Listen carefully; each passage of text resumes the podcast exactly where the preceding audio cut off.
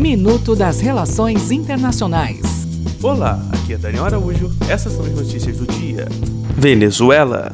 Maduro aceita a proposta de Uruguai e México de intermediar diálogo pela paz, que leve a um acordo com uma iniciativa diplomática para o diálogo nacional na Venezuela. Afeganistão. As conversações entre autoridades dos Estados Unidos e do Talibã no Catar já duram quatro dias tentando estabelecer um cessar-fogo nesta guerra que se arrasta por 17 anos. Ucrânia.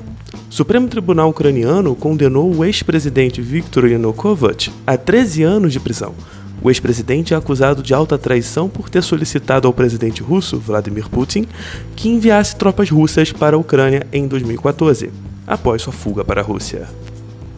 Até o próximo minuto.